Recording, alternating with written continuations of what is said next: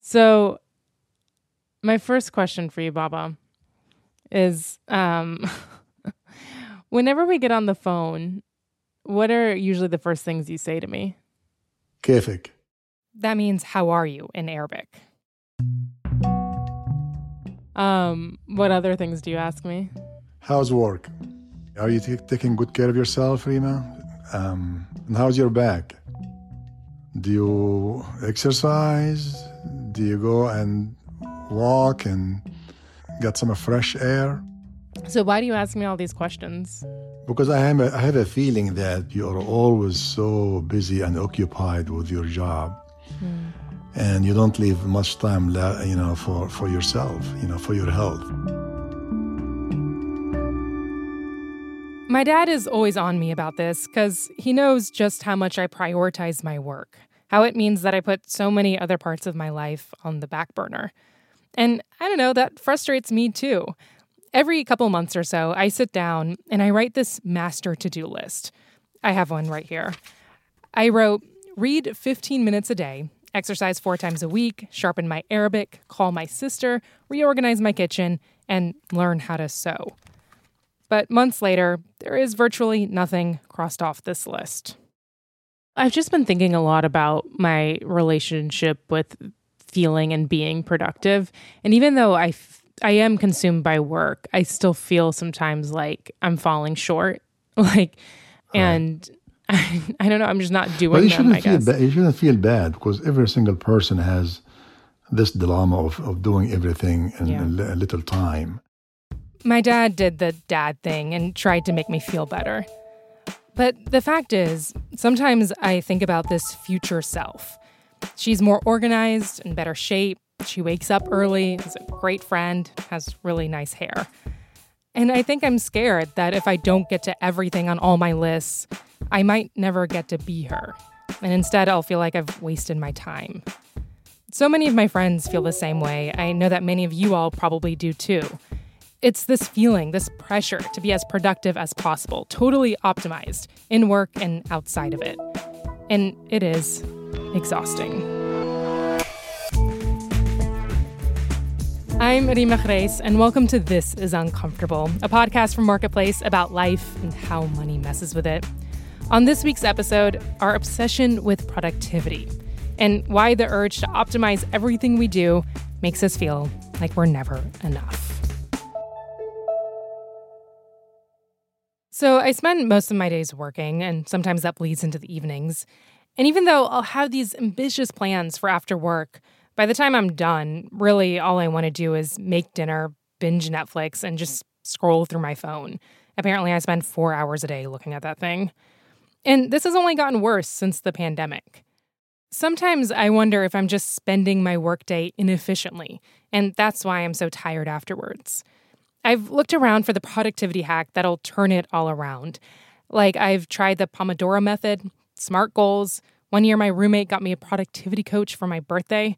My producer, Haley, seems like one of the most together people I know. So, for months, I would just copy whatever she did, like eating overnight oats, even though I hate oatmeal. But whatever I tried, nothing really stuck. So, I was excited to talk to someone who I thought could help.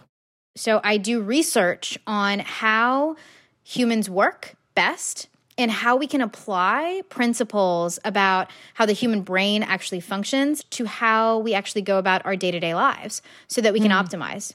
Sahar Youssef is a cognitive neuroscientist at UC Berkeley. Her research is all about how to optimize ourselves. So I was surprised that she was kind of critical of productivity culture. We have a culture of glorifying being busy and active. Truth.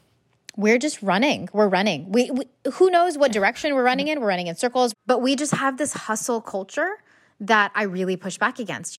As a neuroscientist, the way she sees it, it's really simple. She says to be better versions of ourselves, it's all about working with our brain's natural tendencies. There is a way that the brain works. There is a way that the body works. And my my like kind of like big ask or like when I get on my soapbox, it's it's sort of let's figure out what that is and then go from there. She says our brains, they have a specific design when it comes to things like memory, habits, and associations. And we should take advantage of those things, especially when times are hard, like during a pandemic. But she shared three big ideas that could potentially make me, and maybe you, feel less overwhelmed.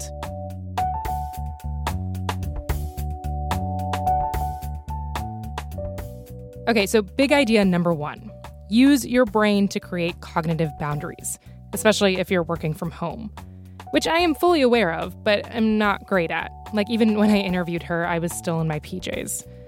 But Sahar says our brains, they're hardwired to create strong place based associations. So we just don't focus well when we mix our home and work environments. Like, personally, I end up thinking about the TV show I'm going to watch later or the laundry I still need to do when I'm supposed to be meeting a deadline. But apparently, you can create boundaries in all sorts of ways. Sahar's approach involved the massive lemon tree in her backyard. So every single morning, I would grab a lemon from my bowl of lemons from the kitchen. I'd give it a sniff, I'd give it a squeeze, I would look at it, and then I would put it down next to my laptop. When the lemon is on the table, right next to my computer, my brain knows, oh, it's go time, it's work time. This is not my dining room table anymore. And that, that actually works? We're just tricking ourselves?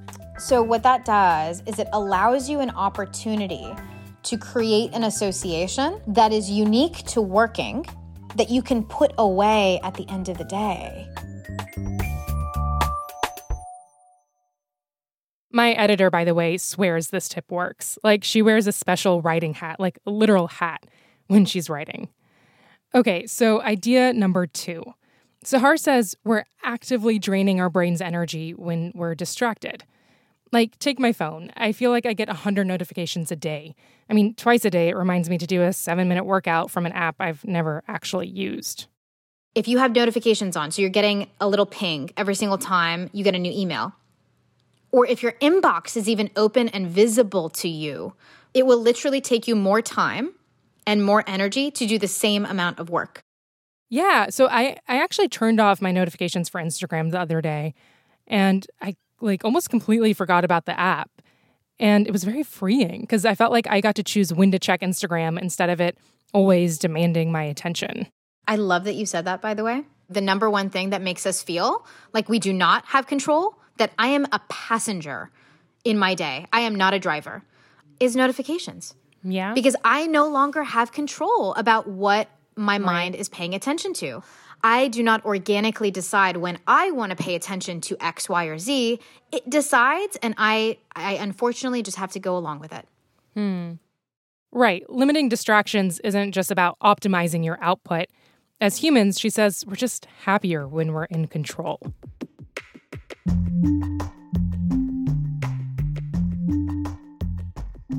All right, idea number three, and I feel this one.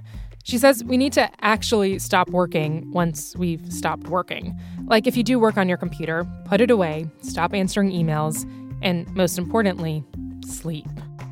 I always I, I liken this to really like a light switch. There is no such thing as being on without off. Mm-hmm. Truly, like you cannot be 100% on without a 100% off.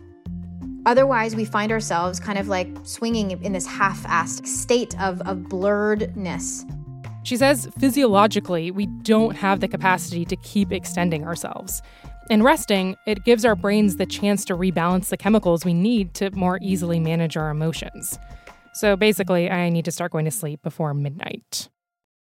After I talked with Sahar, I tried out some of her ideas. And the one that really worked was putting my iPhone away. I hid it in a bathroom cabinet while actually putting together this episode, and I was way more focused without notifications. But I don't know, like so many other things I've tried, the hacks always feel short lived. And I just keep coming back to this anxious feeling. You know, I think over the last several years, I've come to associate productivity with negative connotations. Like, I always feel this pressure to be optimizing or fill my time productively. And it leaves me feeling kind of bad about myself because I'm always falling short and I all I just wind up feeling exhausted.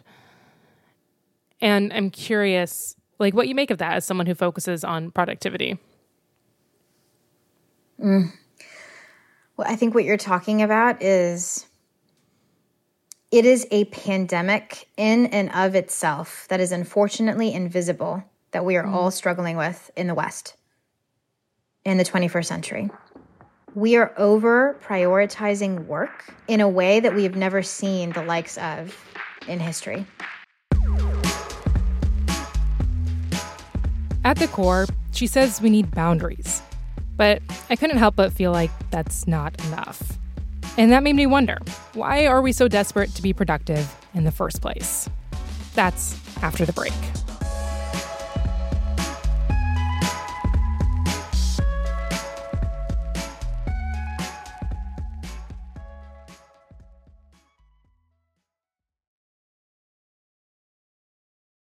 After I graduated college, I did this journalism fellowship, and sometimes I think back on the first assignment I got.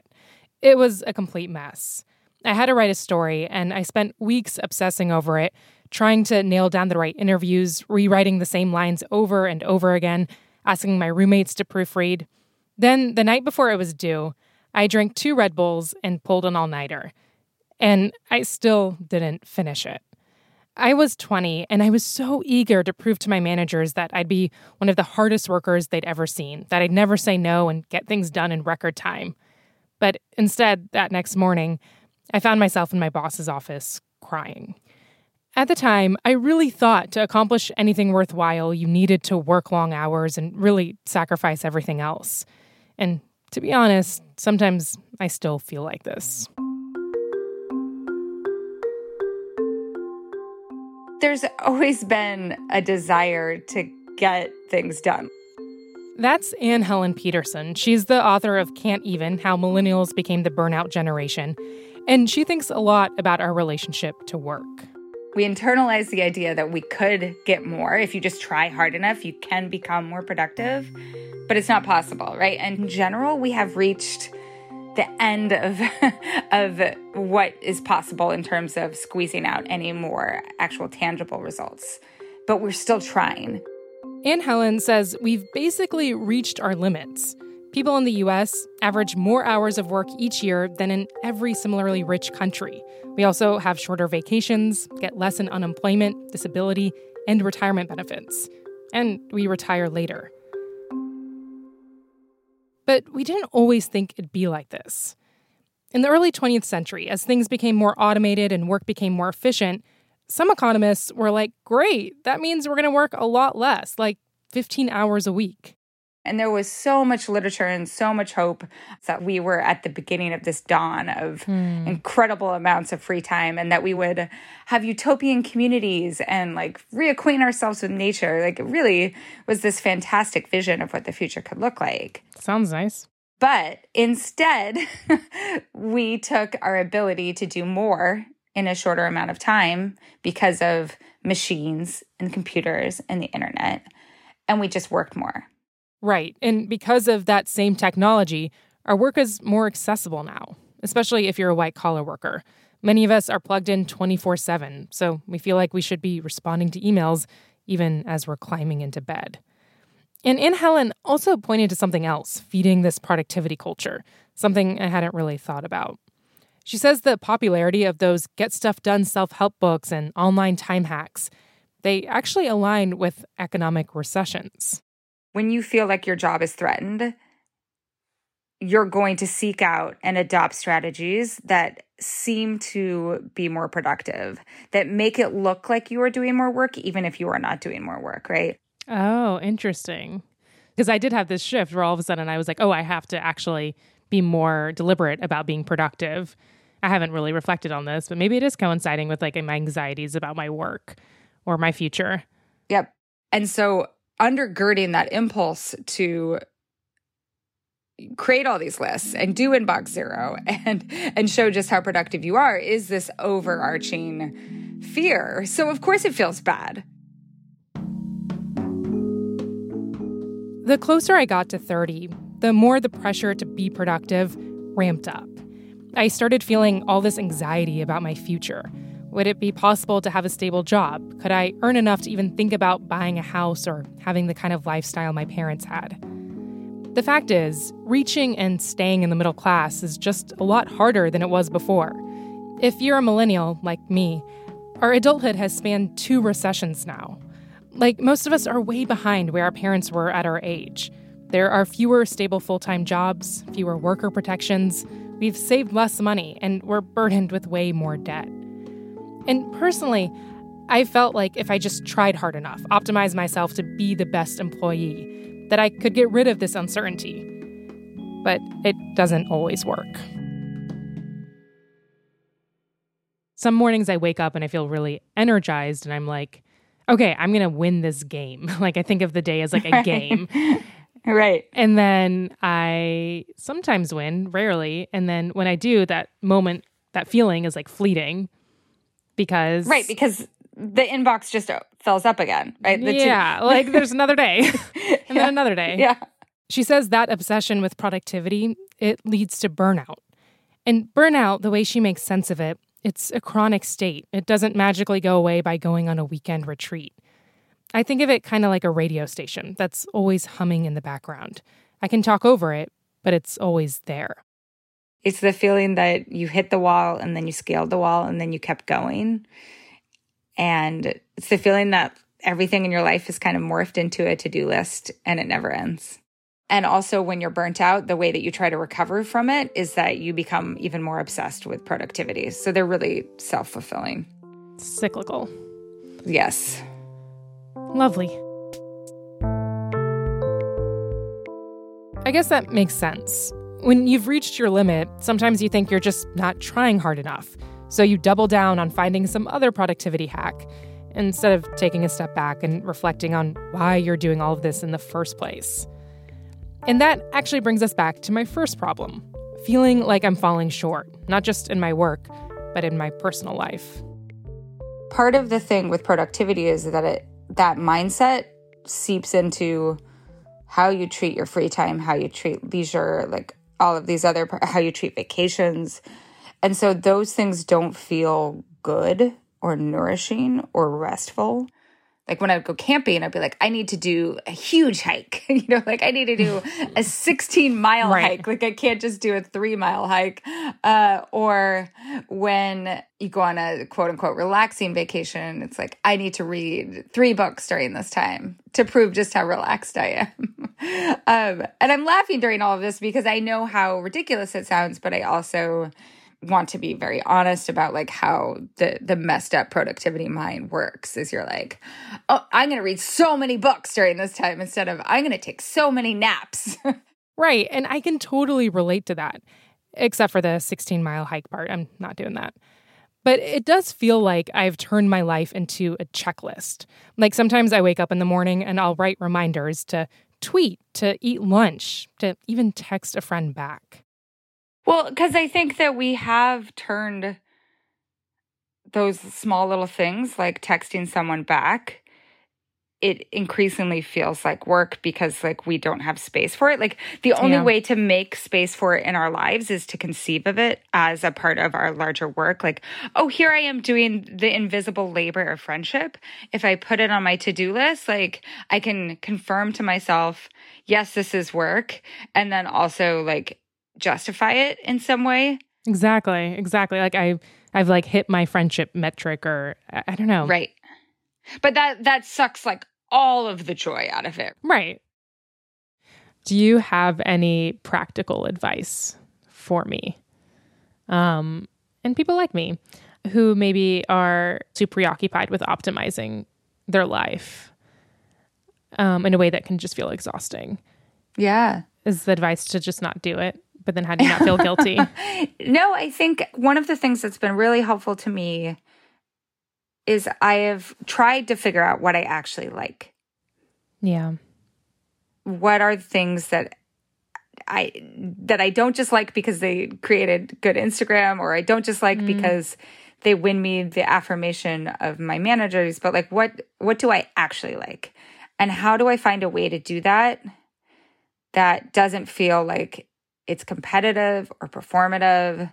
That's just for me. And it's like just doing things regardless of the results, but just because it makes you happy and you value it. Yeah. Yeah. And I think it's really hard to disarticulate what society has told us we should value and what we actually personally value. That's the unlearning process.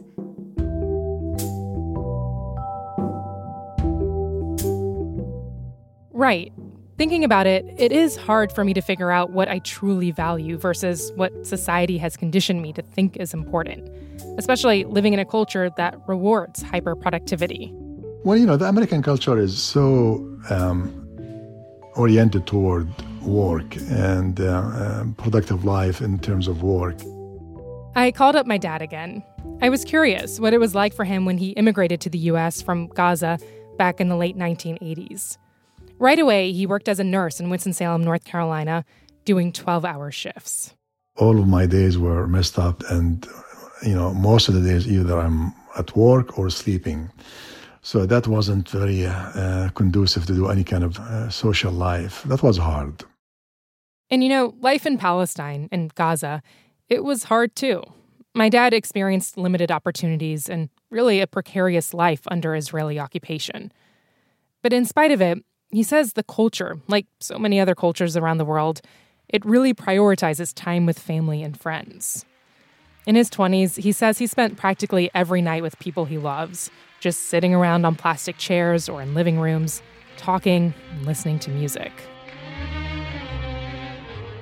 Just hang out and chat, you know, drink, you know, Arabic coffee while Umm Kulthum plays in the background. She's, she's the best of all times.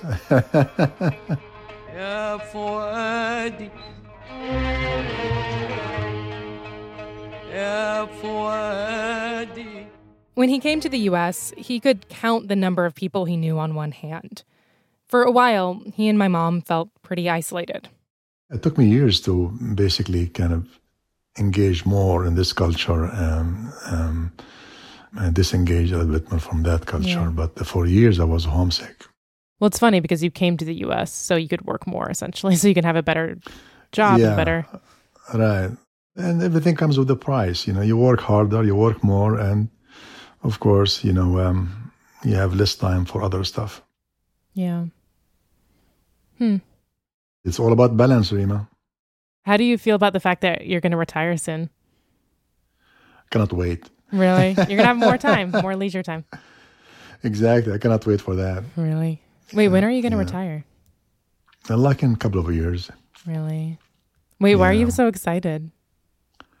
Uh, to have a free time. Yeah and basically just sit on the front porch without worrying about about the pressure of of the clock. Yeah, that's freedom. Yeah, you know, everybody who has you know a nine to five job is not free man or woman. Yeah. so I, I cannot wait for the freedom. yeah.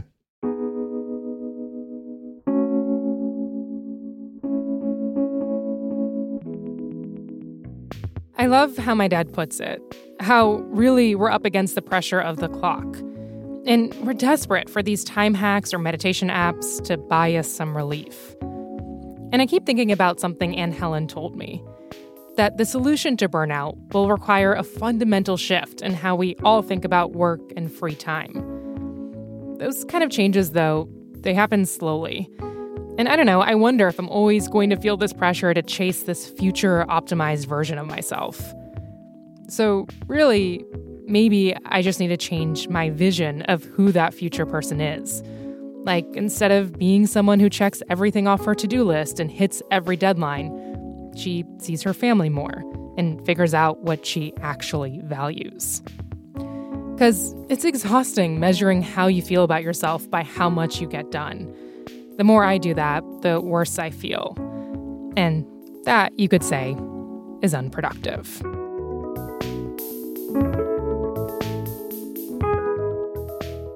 All right, y'all, that is all for this week's show. And actually, this is our very last episode of the season. We're going to take a break. But if you are interested in staying in the loop while we're off working on new stories, definitely sign up for our newsletter. We share behind the scenes info and some solid recs from the team. You can subscribe to that at marketplace.org slash newsletters. Also, if you have any thoughts on this episode or just want to stay in touch, you can always reach me and the team at uncomfortable at marketplace.org. This is Uncomfortable is me, Rima Khrais, Megan Dietrich, Haley Hirschman, Peter Balonon Rosen, and Camila Kerwin. Our intern is Daniel Martinez. Editing by Michaela Bly. Tony Wagner is our digital producer. Ben Tolliday is our audio engineer. Sitara Nieves is the executive director of On Demand. And our theme music is by Wonderly. All right, I will catch y'all next year. And I don't know, let's go easier on ourselves.